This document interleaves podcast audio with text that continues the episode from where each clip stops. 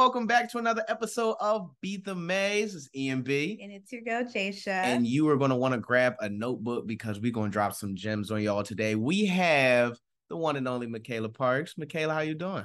Hi, how are you? Uh, people just call me MaK. And call you MaK. I bet. MaK. So we like to start our segment. Well, we like to start our show with a segment called, um, you know, just how is your week going? So we're gonna Mhm. start with Jasia. How's your week going so far? Um, my week has been flying by. It was filled with a lot of kind of new discoveries and thought process, thought Mhm. processing. But it's been going pretty good. I'm looking forward for this week to come. And you? My week has been going pretty good so far. Um, also very quick. So I can't believe it's Sunday already. But you know, we're gonna jump into another week and get going. MaK, how you? How's your week been? Long, actually. My week has not been flying by. My week has been going through it. I'm okay. I'm doing well. Like I'm blessed. So that's all I can really ask for. That's a blessing. That's a- So I'm to jump right into it. Do you mind just telling us a little bit more about who you are and what you do? So my name is MaK. I'm a content creator, a creative director, and I have my own rolling paper company. It's called SMAK'D. Mhm. Uh, I kind of do a little bit of everything. I've worked in entertainment since 2018. I started working my sophomore year of college. Um, kind of just been getting my foot in the door in like several spaces and just learning different parts of the industry. Um, and finding my place and what makes me happy and like how I want to grow my personal like MaK Parks brand. So that's what I've been focused on the past year and a half, probably. Michelle. So did you always know that you wanted to start a business? Did you always know you wanted to start the MaK Parks brand or did it kind of just Absolutely not. I like actually fell into this. Like everything that I do honestly came off the strength of me that like just being in Atlanta. Uh I went to a pretty like high ranked um school for high school. It was pretty academically solid. Um I knew I wanted to go to college all 4 years. I just didn't know exactly where. I wanted to go to Harvard since I was 6. Like that was always like my dream school. Um when I got to be 16, 17, I started going to like USA water polo camps um I had met the coach at Harvard and me and him kind of like built up a um communication through emails and I started going to like specific Harvard camps. Um and that was my dream. I wanted to play water polo competitively at the college level. Um and it was either going to be Harvard or Brown. Those are like my top two choices. It didn't work out that way. They wanted me to get a certain score on my ACT at the time and I couldn't break the number. Um I think it was a 30 if I could remember accurately. I got a 27 or 8. Okay. But the way the test dates go is once you take the test for that national test date, it's not going to be another one for like another month or two months or whatever that schedule or calendar is for that year. Oh. I didn't have time to take the test again before the actual application was due for the school. So I kind of was informed that like I could apply still, but they wouldn't be able to push my application the same way that like they would have been able to if I got that score on the ACT. Mm. So um I kind of went into like a panic mode because basically everything I thought was my plan for life was kind of like falling apart a little bit. Um and so I think I googled like top HBCUs cuz I like the idea kind of started to sound more and more like appealing. Um it was always it always seemed nice to be around like-minded people. I went to a predominantly white and Asian high school, so I was the only black girl graduating my class of 684. Like I was literally the only full black girl. There was probably like two or three other like mixed girls, but it was only me. And there were 684 or yeah, 684 in my class. And so I kind of always felt like not out of place, but it was just like my normalcy. Like I kind of grew up around that. So coming to Spelman was an experience, but it was something that I think I needed. And then once I came out to Atlanta, everything just started falling like dominoes. Like everything just started lining into place. And like I'm where I'm at now, I'm really off of it just kind of happened like this. I'm happy it happened like this because I couldn't see it any other way now. But at the time, I was devastated. Like I thought my whole life was over in 2016 because I didn't know what the fuck I was about to do. But It's Yeah. so crazy that like at 16, 18, you think like I gotta do this by this time, and it's like, nigga, we ain't really even getting nowhere. Yeah, we so much we going just getting started. yeah, not really. But I've been like that my whole entire life, honestly. Like I always knew I was like destined to like do something amazing. Like ever since I was like five or six, like I always knew like normal wasn't like really cutting it. Like I always knew I wanted more. So I mean, it's working out. That's a good How did you get into water polo? That's very unique. Uh I'm always trying to get out of stuff when I learn like new tasks or like skills. So I uh played softball and um soccer growing up. So I knew I wanted to play one of those sports in high school. I didn't end up playing either one in high school. Um, so my freshman year biology teacher was the water polo coach. So one day I was like in class, zero period, like seven in the morning. And I was like, I can't believe I have to do PE. Like in California, I don't know if it's all the schools in California, but like in my school district or like in the area that I went to school in, doing PE in high school was like, ugh, like you don't play a sport. Like it was not Really? yeah, but you had to do at least two semesters of a physical activity, I think, to graduate. So if you didn't play a sport, you had to do PE for two semesters. So since softball was a spring sport, they told me that I had to do PE my first semester. And so I I didn't want to do PE. So I was like, what sport can I get placed into? I think basketball was full. Um, every other sport was like full for that season. And so my teacher slash coach, he was like, "Well, just sign up for girls water polo." And I looked at him and I was like, "I'm black, like, like uh-uh. And then I went home and I told my mom about it, and she was just like, "Well, like, do what you want to do, like." Like figure it out. So I told him I would try it. I took swimming lessons when I was younger. I've always been able to swim, so that wasn't really an issue. And then I've always been like naturally like um I could pick up like a sport very easily. Like I've always been like pretty like athletic. I have good hand-eye coordination. Like mm-hmm. I could pick up pretty much anything. And so once I got in the pool, it was kind of like second nature. And then after that first season, I got asked to uh, join the club team that one of the high school coaches at my school was coaching on. And so I think that first year I went to Junior Olympics. Yeah. Like I it was just like a, a natural type thing. Like, oh, like High flex. Yeah, and I'm like, I'm I have long arms and stuff too. I was a goalie, so it kind of was just like, yeah, that's just your thing. Nah, that's so. How was it? Like you went to Spelman. It was a different world. It was a whole new shebang. What did? How did you find yourself getting into the content creation and just creative directing world? Okay, so, um, I actually, um, I was friends with a girl at the time who she started she had she was how do I even fucking word this? Say it how you feel. Cut all this out. okay. Say it how you feel. But um, so okay, so my first week in Atlanta, actually, I never seen Lenox before. So I was telling the girls that I had met on campus, like, I want to go to the mall. Like, I want to see what it looks like. The rappers always talk about it in songs and stuff. So we end up going to Lenox. This is like my first week in Atlanta, like ever. And so we're walking around like the mall and stuff. Some guy who went to Morehouse, um, his name's Aaron, I think. He's from the DMV. Aaron from DC. You know I'm talking about the light eyes? Okay, so I think she was talking about Aaron. On, Aaron. Yeah, I think she's talking about. No, not Aaron from DC. Aaron from DC, he's brown skin. I'm talking about the light skin Aaron. No. No. Okay. Anyway, so he had approached uh, me and my friends in the mall and was just like thugs in the mall today.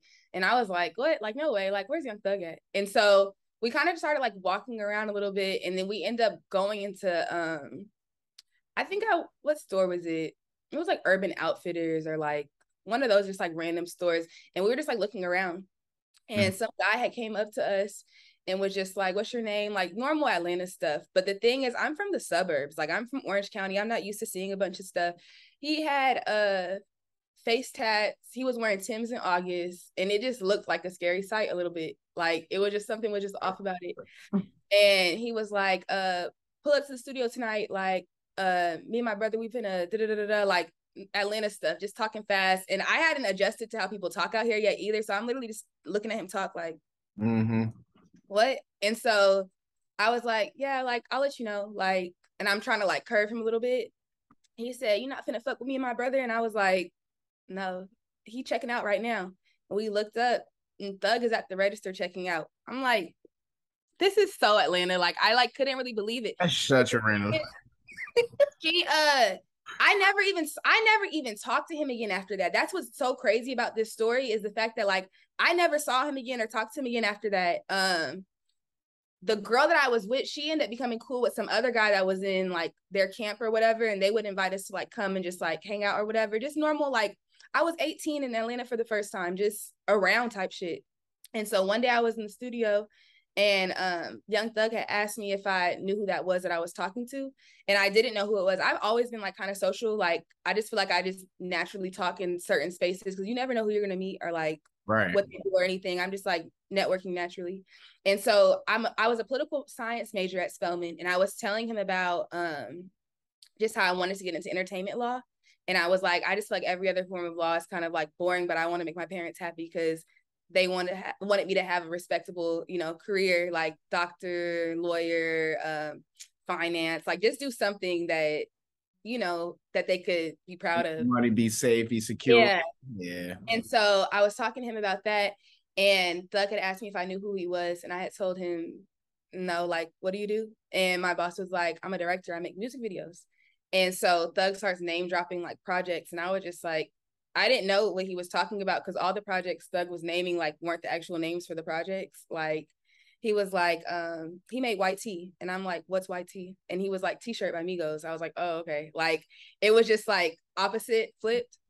And so me and my boss ended up, I told him I wanted to shadow him next time he was in Atlanta. I wanted to go shadow him on set. And he told me that he what I think at the time he wasn't in Atlanta too much. And he was like, I'll let you know when I like come back out here. He told me to get his number from Zoe. I didn't I didn't get it that day.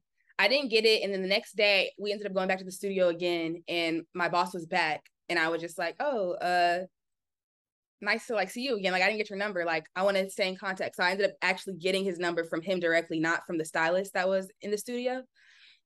And so I ended up just like keeping a basically just keeping up with him. Like whenever I would see projects drop online or like Twitter would go trending with certain videos, I would like text him and be like, Oh, I saw the video. Like, that's fine. Next time in Atlanta, like I want to come to set. And then one day he had called me and he was like, I'm starting my own production company. Like, would you want to like run social media for my company? I was just like, yeah, like, of course. And so once he kind of gave me the platform to do that, I kind of just would go to go on set, get behind the scenes, um, look for behind the scenes photographers, tell them what type of like content that I wanted like shot. Um, just that was like the start of it in 2018. Like my first project I think I ever worked on. And what's funny is they never ended up dropping the project, I don't think. Or I think they dropped it like two years later. It might not even be out. I have to go back and look. But um it was Lil Yachty, Migos, and Gucci Mane on one song together the song ended up coming out, but it was like years after the fact. And mm. I don't know if the visual was ever released, but um that was the first project I ever worked on. And just been kind of like moving through the motions ever since. Yeah. So I'm assuming you you enjoy it though, that creative outlet. Yeah, it's fun. And I've always been like a creative person. I think I just never found a way to like really tap into it because growing up, my mom always kept me so busy with stuff that like I never really had free time as a kid growing up. Like, I think I didn't get my first ounce of like free time for real till I got to Spelman my freshman year. Like, that was the first time I really had like time to hang out with friends and like go out to eat for real. Like, I would do certain small stuff, but all of my closest friends, we shared activities with each other. Like, my best friend from high school, we were in National Charity League together. We played club water polo together. So, like, our friend moments was like, all right, I'm about to ride with Alex to practice and spend the night before our tournament tomorrow. Like all of our stuff was together. So it was easy for us to keep our relationship. But without us sharing those activities, I probably wouldn't be as close to my best friend. Like I was always busy growing up. I never had free time. Sure. One thing that I um was really, really like interesting to me when, you, when you're telling your story about how you get into creative directing was your courage, like you just asked, like, yo, can I get your number? Yo, I just want to shadow you. Have you always been like that, or did you kind of develop that? Okay, this is actually like a funny story. Uh, I think my mom wouldn't mind me telling it, but my mom is actually kind of shy a little bit. Like, uh, she's outgoing now, and like with her family, obviously she is. But my mom's not really like the social type person. So when me and my sister were younger, like growing up, she kind of conditioned us to be like this because she didn't want us to be afraid to talk to people how she was. So like when I was like four years old or like five years old, my mom would watch me and tell me to go up to people in the store, like, go ask them where the oranges are. Go ask them where da da da is. And so like I've always been conditioned to like be able to speak. My dad's like the same way. Like my dad could sell water to a fish. Like he's very he calls himself an orator. Like he's he's able to talk his ass off basically. So I think it's always been important because closed mouths really don't get fed. And like when you think about it, even now, like when I go out to certain events and stuff, I'll see a person and I'll know exactly what they do and like have a background of like who they are and stuff.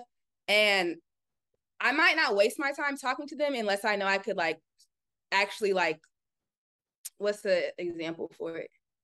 I have to know it makes sense even introducing myself to them. Like, what is the point of me talking to this person? Like, what benefit is it going to be mutual? Like, what what's the reason for it? I don't just talk just because, but like, I definitely believe that when I leave a room, what have I gained from that room? Like, you have to give I, value and you have to add value. Yeah, um, that's for sure. I've always been like this though. I think I've always been able to talk to people just because I know that like that's the only way you could like get stuff really. Like if you don't say anything, you're not gonna get shit. Yeah, so. you can't be mad if you don't you get nothing because you ain't for nothing. Yeah. yeah, that's like my biggest thing. I think that's probably why I've gotten a lot of the things that I have gotten in life is just because I'm not afraid to just like talk to people. Because the worst they're gonna do is tell you no or not right now, and then when you ask them again in the next month or year, they might remember you from how long ago that you asked them for something. Damn, she been wanted this. Like, I just talk. I just ask. Yeah fuck with it. I definitely fuck with it. Um, yeah, I had a question. It just blanked. well, it just blanked on me real quick. Well, I do have a question. So, yeah. Can you tell me more about Creative Row? And I know that you are the creative director for Creative Row, correct? No. So I do social media management, and I help my boss with like other stuff. This is gonna sound. How do I? I feel like I do not that I do so much, but I feel like I've been around so long from when the company had just started out to when like I feel like I'm kind of like interchangeable with different stuff. So like whatever Daps kind of needs my help with, I'm like there to help him with at this point. Like um this is my fourth, third year, 18. Oh, fourth year going into my fourth year. Wow. Oh man. Yeah. Um yeah, kind of just whatever he needs help with at this point. He travels a lot. So mm. I'm like primarily in Atlanta. Um, I don't really travel for shoots. Um, but I'll like get the files and organize them and stuff. Oh, that's fun though. That that, that content creation aspect. Uh, I- yeah, it's fun, but I feel like I like it because I feel like it's opened a lot of doors for me to like do other stuff. I think a lot of people a lot of people in the entertainment industry, you kind of have to have multiple streams of income or like different jobs and put your foot in like several different paths because you really don't know which one is really gonna like hit for real. Like, I think that I follow my passion and I always believe that the money's just gonna follow. Um, and so far it's kind of been working like that. I think that nothing has been planned to a T. When you're doing entrepreneurial stuff or like just things that aren't by the book or like a specific actual job or task, you kind of wear just several hats and like just wait and see which one is gonna take you in a certain direction. Yeah. And speaking of keeping multiple streams of income and it opening doors for you, you also intern with Milano Di Rouge. Did I pronounce it right? Di Rouge? Milano Di Rouge, yes. Uh-huh. What was that like? One, how did you even get the opportunity? But then two, what was it like working with her? I we recently went to um, a Invest. conference, Invest Fest, and where we saw her. Well, I was introduced to her for the first time. I didn't really know mm-hmm. much about her, and I was like, oh wow, like she's out here making like big strides, doing big things. Yeah. She's actually like one of my like favorite like people. Like just her story and the um success that she's amassed so far is just honestly um when I first started working for them in 2019, I had DM'd their Instagram page. People don't know that. That was that like I DM'd the page, asked for email. I had sent them over like my resume and I I make like um advertisement decks, like visuals. And so I had made like a visual resume, like a visual like cover letter or whatever. I don't know how to. I'll show it to you guys later. Uh, but I had made like a deck, and I had sent it over to them. And she asked me what city I was going to be in this summer. I said I was going back to LA, and their showroom was in LA at the time. So I was like, all right, like I'll just drive in. I was driving from Long Beach to downtown LA, like to do stuff for the showroom. Then that summer, she had gotten um, I don't know if booked is the correct word for it, but the BET Awards had asked her to be a part of their fashion experience. So I had worked the expo with them and helped like put together the show, do behind the scenes content, and um just help with like assistant work and stuff. That was my first year doing stuff with them. Then I transitioned into like on call um roles and doing shoots in Atlanta with them. And when I would go back to LA, I would do shoots with them as well. She's probably one of my most like pivotal mentors um in the sense that in the sense that what she says, I feel like I hold a lot of value to it just because like when you watch somebody that's like a black woman create a a life like that, it's just so much more awe inspiring. I had never gone to Philly before until recently. I had gone to Philly a couple weeks ago and seeing Philadelphia like firsthand, like in person. I'm from the suburbs. I'm from Orange County. Like it's the environment that I'm from, if you're from Orange County, I think you're like in the top 10% of wealth in the world. Like just from that that the zip codes that are held within Orange County, you're automatically like within the top 10% of wealth in the whole entire world by just default from where you live. Um, when I went to Philly, I've never seen some of that shit in my whole entire life. Like, and I mean that with like the most respect. Like the people that come out of like inner cities like that, I have a, a different level of like respect for people like that that build the life of their dreams because you have almost every single what is it? You have you have so many odds placed against you just from birth. Like i think i took for granted a lot of the stuff that i thought was like normal for my life until i really even got to spelman honestly. Like i remember being in adw and like girls talking about certain stuff they went through growing up and like i haven't even heard of that stuff. I would go back to the room and cry calling my mom because like it was just from a different world. Like literally everything was just like what the f-? like i didn't even know people live like this. So yeah. I think mainly part of my experience with Milano Di Rouge and like seeing that full circle moment when I flew up there and like went, it made me put way more value to her. Like she's already been a valuable mentor, but like just seeing that's where you came from and like you really created this life for you. Nothing but respect. Like she really worked her ass off. She started selling t-shirts out the back of her trunk. Like that's crazy to like I'll be on set with her now, multi-million dollar rental home for like this five shoot, just looks for days scheduled to shoot. And it's like, you really built this from the ground up from your trunk. Like, how could you not be inspired by that? So yeah. that's what I think my most like beneficial thing has been from being around Milano Di Rouge and like the brand and everything, even the the women that she has working for her, like some of the most smart black women, the most hardworking black women. Like it's just it's just inspiring to be around every single time I work with them or go to shoot them. Like every single time, it's just valuable. Yeah, I remember when Milano. Like I'm from Philly.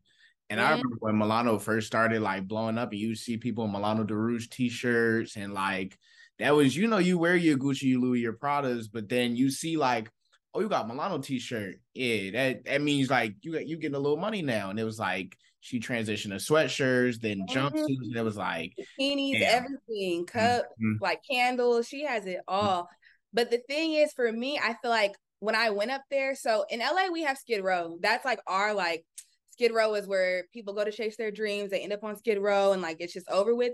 When I went up there, um, one of my friends, he was like, uh, we're on the phone. I had a bad experience when I went basically. So they ended up saving me from the airport. I'm at the airport and I'm like, I want to get like a Philly cheesesteak. I've never had one before, like from Philly. Like, let's just go around. So he calls our mutual friend. We're like on the car phone, just talking, like, where should I take her? Like, we have one day, her flight's not till later. Like, where should I uh-huh. take her? And so go? he goes, uh, take her to Kensington Beach. And I was like, oh yeah, like I want to see a beach. right? And so I don't even know what that is, but I know Philly ain't got no beach. I was like, yeah, oh, it's like, drama. Sure. So I'm like we're driving around and I start like looking out the window and stuff like, God, like, where are we at? Like, what is this? And he was like, this Kensington Beach. And I was like, what? no, so that was like mm-hmm. my thing to be like, like this, the world is just different. Like I had never seen anything like that in my whole entire life. Like that was an eye opener for me. I'll never be ungrateful for anything. Like, no, but that was my one thing where that was just too close. Like that in proximity to the whole city and like us just driving around and like Macy's is right down the street, basically. Like mm. that is just wild to me. I I have never seen anything like it ever before. Mm-hmm. But yeah, I have a different level of respect from people from like inner cities like that now for sure. Like most definitely. That is different. how did you transition over to now rolling papers and your smack brand which one i i'm a graphic designer. I love the branding. Like oh, i thank you. love piece together. I don't know i did it myself actually. That, that is yeah. really good. Like i really really like it. How did you I, uh transition over to rolling papers and wanting to step into like the cannabis industry? Okay so honestly, you know how like they have that saying that is like as a black woman, like when stuff starts bothering you and like it's just too much going on, it's like fuck it, I'll do it myself. Yes this is kind of one of those projects, honestly. So um I knew I wanted to work in entertainment, and I'm not gonna lie, it's actually really hard to get a job in entertainment. Like you can work projects, you can get booked for like shoots and shows, but like to get hired as like a coordinator or get hired as like a director or get hired like to have an actual role at like a music label, mm-hmm. I feel like it's actually like harder than people would like assume it to be. I was applying for so many jobs and I wasn't getting hired to anything. Like that mm-hmm. sounds wild. Like I was literally emailing people that I had met like on set, like, hey, um, can you contact like HR? Like, is there a direct email? Like, um, is there any job listings that were posted? Like, what has been listed that's not on the website yet? Like, I was literally trying to get a job. It was during COVID, so I knew that like a bunch of stuff was going on in the world and like a lot of stuff was delayed. I had probably got two or three job offers that were like, once COVID is like more um like stable and like we know what, what direction the world is going in, we'll get back to you and like we'll pick back up from there. Never heard anything back. And I kind of just started getting like a little depressed, honestly, because I kind of was just like, what am I about to do? Like, yeah. I need to get a job. I need to like start making money. Like, what yeah. am I gonna do? Bro, life still goes on, yeah. Yeah. I had got hired or not even hired. So I created a LinkedIn account because I just was like, I need to get on LinkedIn a little bit more. Um, I had an account from school, but it wasn't it wasn't specific to me. It was like I did it for a school project just to get the points, and I didn't really keep up with it. I didn't update any photos. And so I made a completely new LinkedIn account. Some company had reached out to me. They told me that they were hiring for a female rapper personal assistant. I had done assistant work before. Um, when I had my internship at Means Street, I used to do intern work at Means Street Studios, and I used to do personal assistant work for an A and R. And he ended up opening his own publishing company. Um, his name is Talk, and so I was doing assistant work for him. He used to work for Dream Chasers. And um I felt like I was I, it was easy. Like I was making runs, doing administrative work, sending emails, booking flights. Um I would go to the studio sometimes. He asked me to roll up for him. I would roll up for him. Like, here's a blunt, like just normal assistant type stuff. And then one day I had came home from literally a long day and the paper that I was using it wouldn't seal right. Like it was kind of like but like bothering me. I knew the blunt wasn't gonna hit right. And when you start smoking, you know that like you want it specific to be a certain type of way. Like even when you roll it a certain way, like mm-hmm. somebody passed you the blunt, they didn't roll it right. You might look at it like, I don't even want this. Like it's a waste of weed. Like that's how you might look at it a little bit. So I was frustrated with that. And then the next day I had an interview to be this artist's personal assistant. I signed an NDA, so I can't say who it was, but it was like a, a artist I would have been excited to work for. Her um manager was somebody that I would have really wanted to work for at the time. Um still probably would a little bit truthfully, but it was just during the interview I felt like she was so disinterested in me. Like all the questions that they were asking me were very like it had nothing to do with the job role I felt. Like I felt like it was more so than being inquisitive about me. However, I understood it because I was like, okay, well, maybe since I'm gonna be a personal assistant, that means I'm gonna be around a lot. They just want to know what type of person I am. Like I mm-hmm. was trying to find different ways to think about the whole entire situation. So towards the end of the interview, um, I had asked the artist, like, do you have any questions? Cause like her manager kind of was talking the whole time. I was like, do you have any questions for me? And she looked me dead in my face and was like, you know how to roll blunts? That's all she asked me. And so I looked at her and I was like, yeah. But like, I don't really, I, I wasn't smoking like that at the time. And I didn't want to come off as like some like pothead. So like in the interview, when she asked me if I knew how to roll blunts, I kind of thought it was like a trick question a little bit. And I kind of just like smiled and was like, like, yeah, like I said it kind of like soft. She was like, oh, okay, bet that's it. And I was like, okay, so like, when am I going to be like hearing from you? Like, I thought that it was like in the bag basically. Uh-huh. And she's like, well, we'll probably get back to you in like a week or two. I'm like, okay. And so a week or two I went by and I didn't hear anything. And so I had reached back out to the company that had set up the interview that like found me on LinkedIn. And they were just like, well, they decided to go in a different direction. And I was just like, damn, like, okay. So I was sitting there and I kind of was just like, you've just applied for like probably over like 20 or 30 jobs. Even though the the period that the world was in was not like a normal job market, I still felt felt like defeated. I still felt like what am I gonna do? Like, I don't really know what direction my life is going in. And so I kind of sat there and I was just like, these papers suck. Like, like I was still like, I want to roll up. Like it was just like I wasn't, right. a good day. Um, I had went to hang out with one of my friends and I was just like, um, yeah, backwood. backwood fucked up, holes all in it. Like it was just like, damn, like What are you passionate about? And I remember when I had um the last time I had talked to Milan uh from Milana Di Rouge, I had told her I was like, I'm really trying to figure out what I want to do, but like I've been applying to these jobs. She had asked me um to like tell her what all I was good at, like everything basically. And she told me that she would make a job for me. Like if I wanted to move back to LA, she would make a job for me. And this was around like February, I think. I had sat there and I kind of was just like, you don't really want to move back home. Like there was no part of me that wanted to go back to California at that time. My lease was almost over in Atlanta too, but I still just was like, you don't really want to go nowhere. This February 2021, like still in COVID. Yeah. Okay. And so um I kind of just was like, all right, start to just start booking people for your personal shoots. Cause I already knew how to make the treatments. I already knew I had the vision for actual shoots. Like I knew what I wanted stuff to look like. I do my own creative shoots. Um, and so I got my LLC. It was like MaK Parks LLC. And so that's what I started doing that as just like hiring people and like people would reach out to me and book me for their shoots. Um, so then when I further like sat on it, I kind of was just like, damn, like people call you all the time and ask you for advice. They ask you like, who do I contact for this? Like, how do I do this? And I'm like, you're so valuable as a person. Like, monetize yourself. What's fun for you? Yeah. And so then I ordered, I started doing my research on the papers. I wanted to do a grabba leaf at first. It's hard to find a grabba leaf manufacturer. And so I was like, let me start with the papers then. And I started with the rolling papers. And then I like got the dimensions and like started, like I know how to work on Canva. So I got the dimensions and like made the packaging myself. Um, found the formula for the papers that I liked. I sampled them for a minute. Um, and then slowly but surely just like started getting stuff together, like getting my LLC, trademarking the name, uh, getting my EIN number, business account, um, just everything to make it like legit. Yeah. And I'm just gonna like follow it. I want to wipe out raw papers.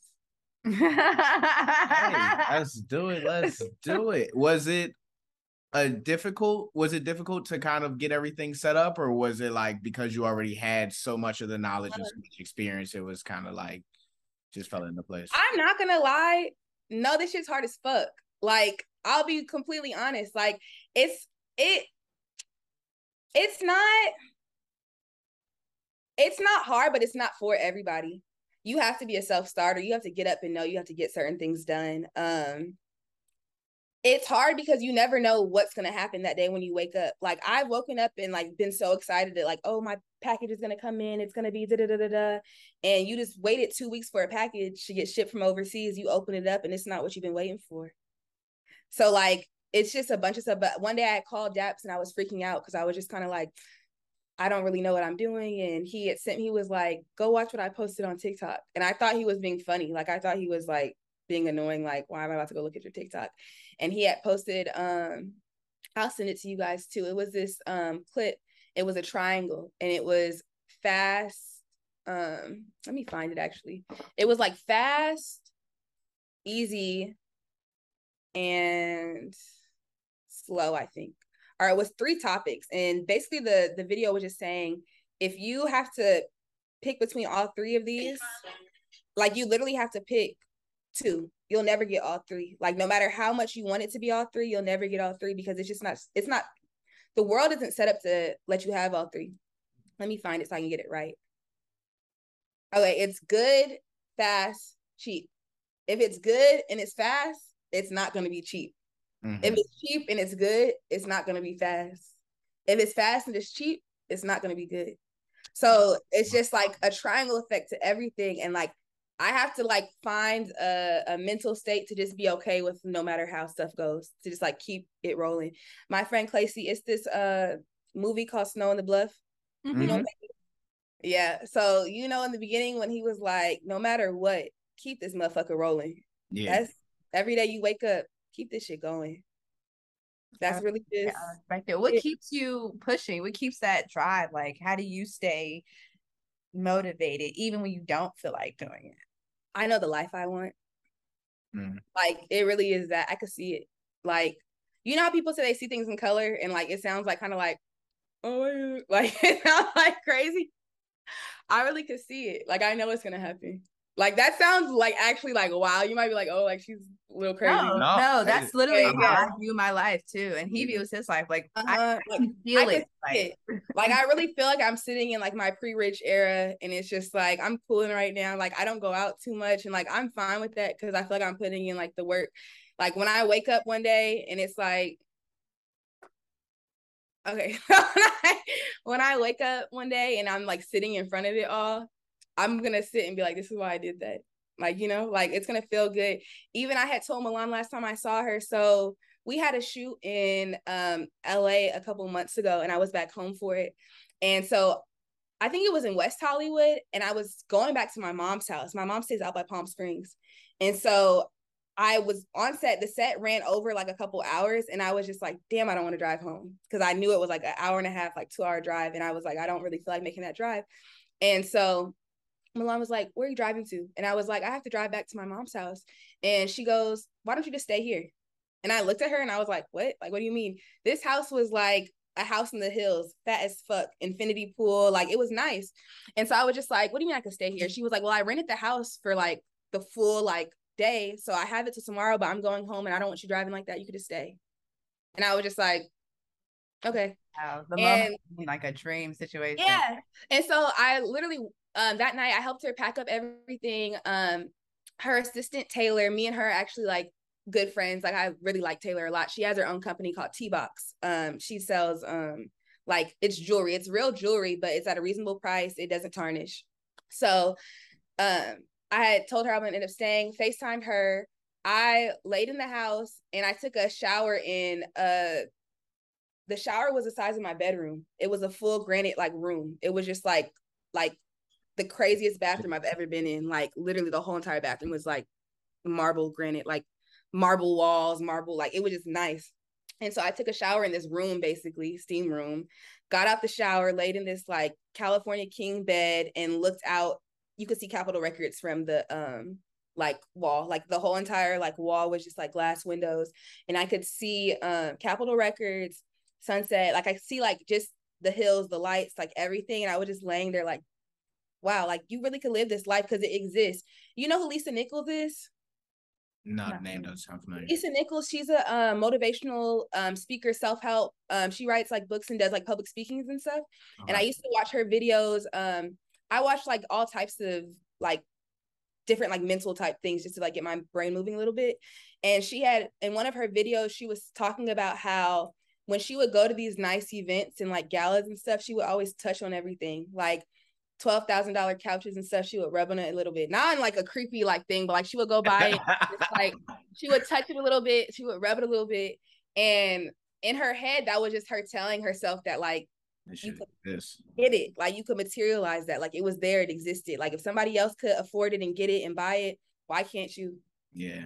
So I- I really laid there in that moment on like some, all right, like it's time to get to work a little bit.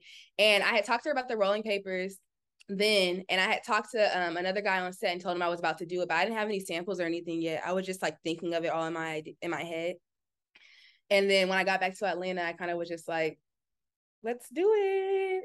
And then it was a bunch of factors. I was actually going through a lot in my life at this time point, and everything just kind of all clicked at once to be like, all right, like let's get this shit together. So yeah. For sure. Um, before we wrap up, I do have one more question because, like, just sitting here, and just talking to you, you can see how impactful the power of mentorship was for you. I know you talked about Mhm. Milan, and I know you probably have a plethora of other women mentors. We didn't even get into that side of just like your whole boss women, um, you know, lifestyle. But how? What do you look for in a mentor? Somebody's listening right now. They're hearing what you're talking about. They're like, "Damn, this is valuable to me." I want to find somebody that might be of value to me as well. How what do you look for in a mentor? Okay, so first off, I don't take advice from everybody. Uh my biggest thing is if I can't see myself living the life that like you're speaking to me on, then I'm not going to listen to you talk about it. Like that's the same thing for like when I'm sitting in a group with my friends and they're telling me not to deal with somebody, you haven't had a boyfriend in 6 years. Why I'm about to listen to you?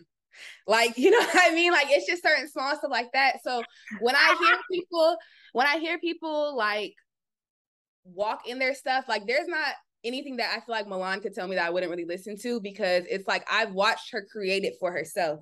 Right. Um, that's one thing. And secondly, I feel like you need to know for sure what you want to do personally. Like you might see somebody and it might look like they have a lit life or like they're outside a lot and like they're in the mix, but like you could idolize somebody that really doesn't do shit at all. Like you don't know what people are doing. Social media really is like fake. Like I, like really I hate to say that, but like you post what you want people to see. Like you you literally display the life that you want everybody to think you have. Like I haven't posted a normal photo on Instagram in a minute because I haven't I haven't been going out. I haven't done anything. Like I've really just been focused on like my business for real. But I feel like I don't feel bad about that because I'm putting my energy towards other things. And you should. Uh, girls from Spelman will message me sometimes or like DM me and ask me like, I want you to like mentor me or like, can you give me any advice? And like, I'll really tell them like, honestly, no, but like, tell me what you want to do and I might point you in the right direction. Cause I feel like people see me post celebrities and stuff, but they don't really know what I actually do with them. So it's kind of like, you just like the way it looks. You want and I really like, yeah, and I don't want to like go for that. But if you tell me specifically like what you want to do, I'll DM somebody that I'm friends with that does it and be like, hey, like it's this girl that XYZ, like, can you help her out? If not, then like I'll tell her no. But like it's just I think people have been super into just trying to jump on bandwagons or jump on people's like clout trains. And people don't want to actually put in the work. And like I I don't even feel comfortable fully saying that because I don't even think that I've put in all my work yet. But like I know that you have to put in like the hours to like get the results that you want. Um just make sure that person is a legit worker. Like make sure their reputation is like solid, I guess. Um I I wouldn't be opposed to doing free work at first, but still know your value. Don't do that forever. Don't sit and let people take advantage or use you, but um you have to get your foot in the door some way. Um I don't know. I guess that's the main one is just like putting in like the work and like knowing the person that you're working for and like seeing if it really is like a valuable valuable use of your time. For sure. That's a bag drop right there. That's that we going to end the episode right there. Michaela, thank you. Well, Max, I'm sorry. Thank you so, so much for just coming and gracing our platform today. I feel like anybody who listens is going to learn a whole, whole lot from you. If people want to keep up with you, uh, where can they follow you at on social media? You can follow me on Instagram at MaK Parks, M A K P A R K S S S. Um, and then I have both of my jobs in my bio. So you guys can follow those pages too. And you guys make sure you check out her page for her SMAK'D rolling papers. I don't know if you want to show us real quick. I need to give you some because I've been trying to get you some. Uh well, I guess I'll do these. These are um talk us through it. Talk us like you selling this to our audience. Okay. So I wish I had some trash papers to show you the difference. All right, let me get this pack because I already been using this one.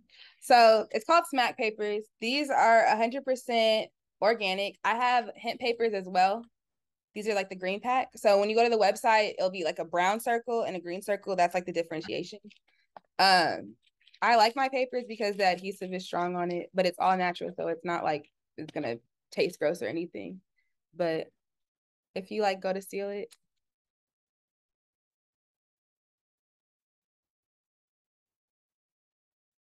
and then you gotta try to open it, it's not gonna open. Okay. The other papers, they don't hold like that. The other papers don't do the same thing. And then I even have smack facts on the back. So when you get high, you guys can converse with your friends about some of the facts on the back. Are there different facts all the time or is I'm gonna start rotating them out. So they are gonna start being different facts. Right now they're not, but I already have them like pre-drafted. I just have to place them on order. Um, and then the website is. That's so I said it's designed by science but derived by nature because it's all natural. Um, it's non-GMO, vegan, unbleached papers, and the natural adhesive on it as well. And so I hope you guys really like them. I've been trying to um get them into smoke shops. So that's my next step right now. Um, it should be coming soon. Mm-hmm. But yeah, I'm excited. Atlanta right now, I've already got it into five states, I think. I have it in New Jersey. Um, well, I've shipped to New Jersey, um, Texas, Arizona, California, and Florida. So and in Georgia, six. So we're six states in, and we just launched on the 12th. So that's very exciting. And I hope that you guys can watch it grow. Yeah. Joe, Yes. wishing you all the best, all the absolute wishes in the world. Chase, where can the people find you at on the socials? You guys can find me at Jasia Robinson, J A S I A Robinson, like Jackie, on all social media platforms. And you? Find me on all platforms at Ian A. Barrett, two R's, two T's, and an underscore at the end. And make sure you guys subscribe, like, and comment and rate this podcast. We know you love this episode. We love this episode. We thank you so much, MaK, for coming on. And make sure you guys keep up with Beat the Maze podcast. We'll be back again next Monday at 8 a.m. on the Mhm. dot. See you next time. Have a good one.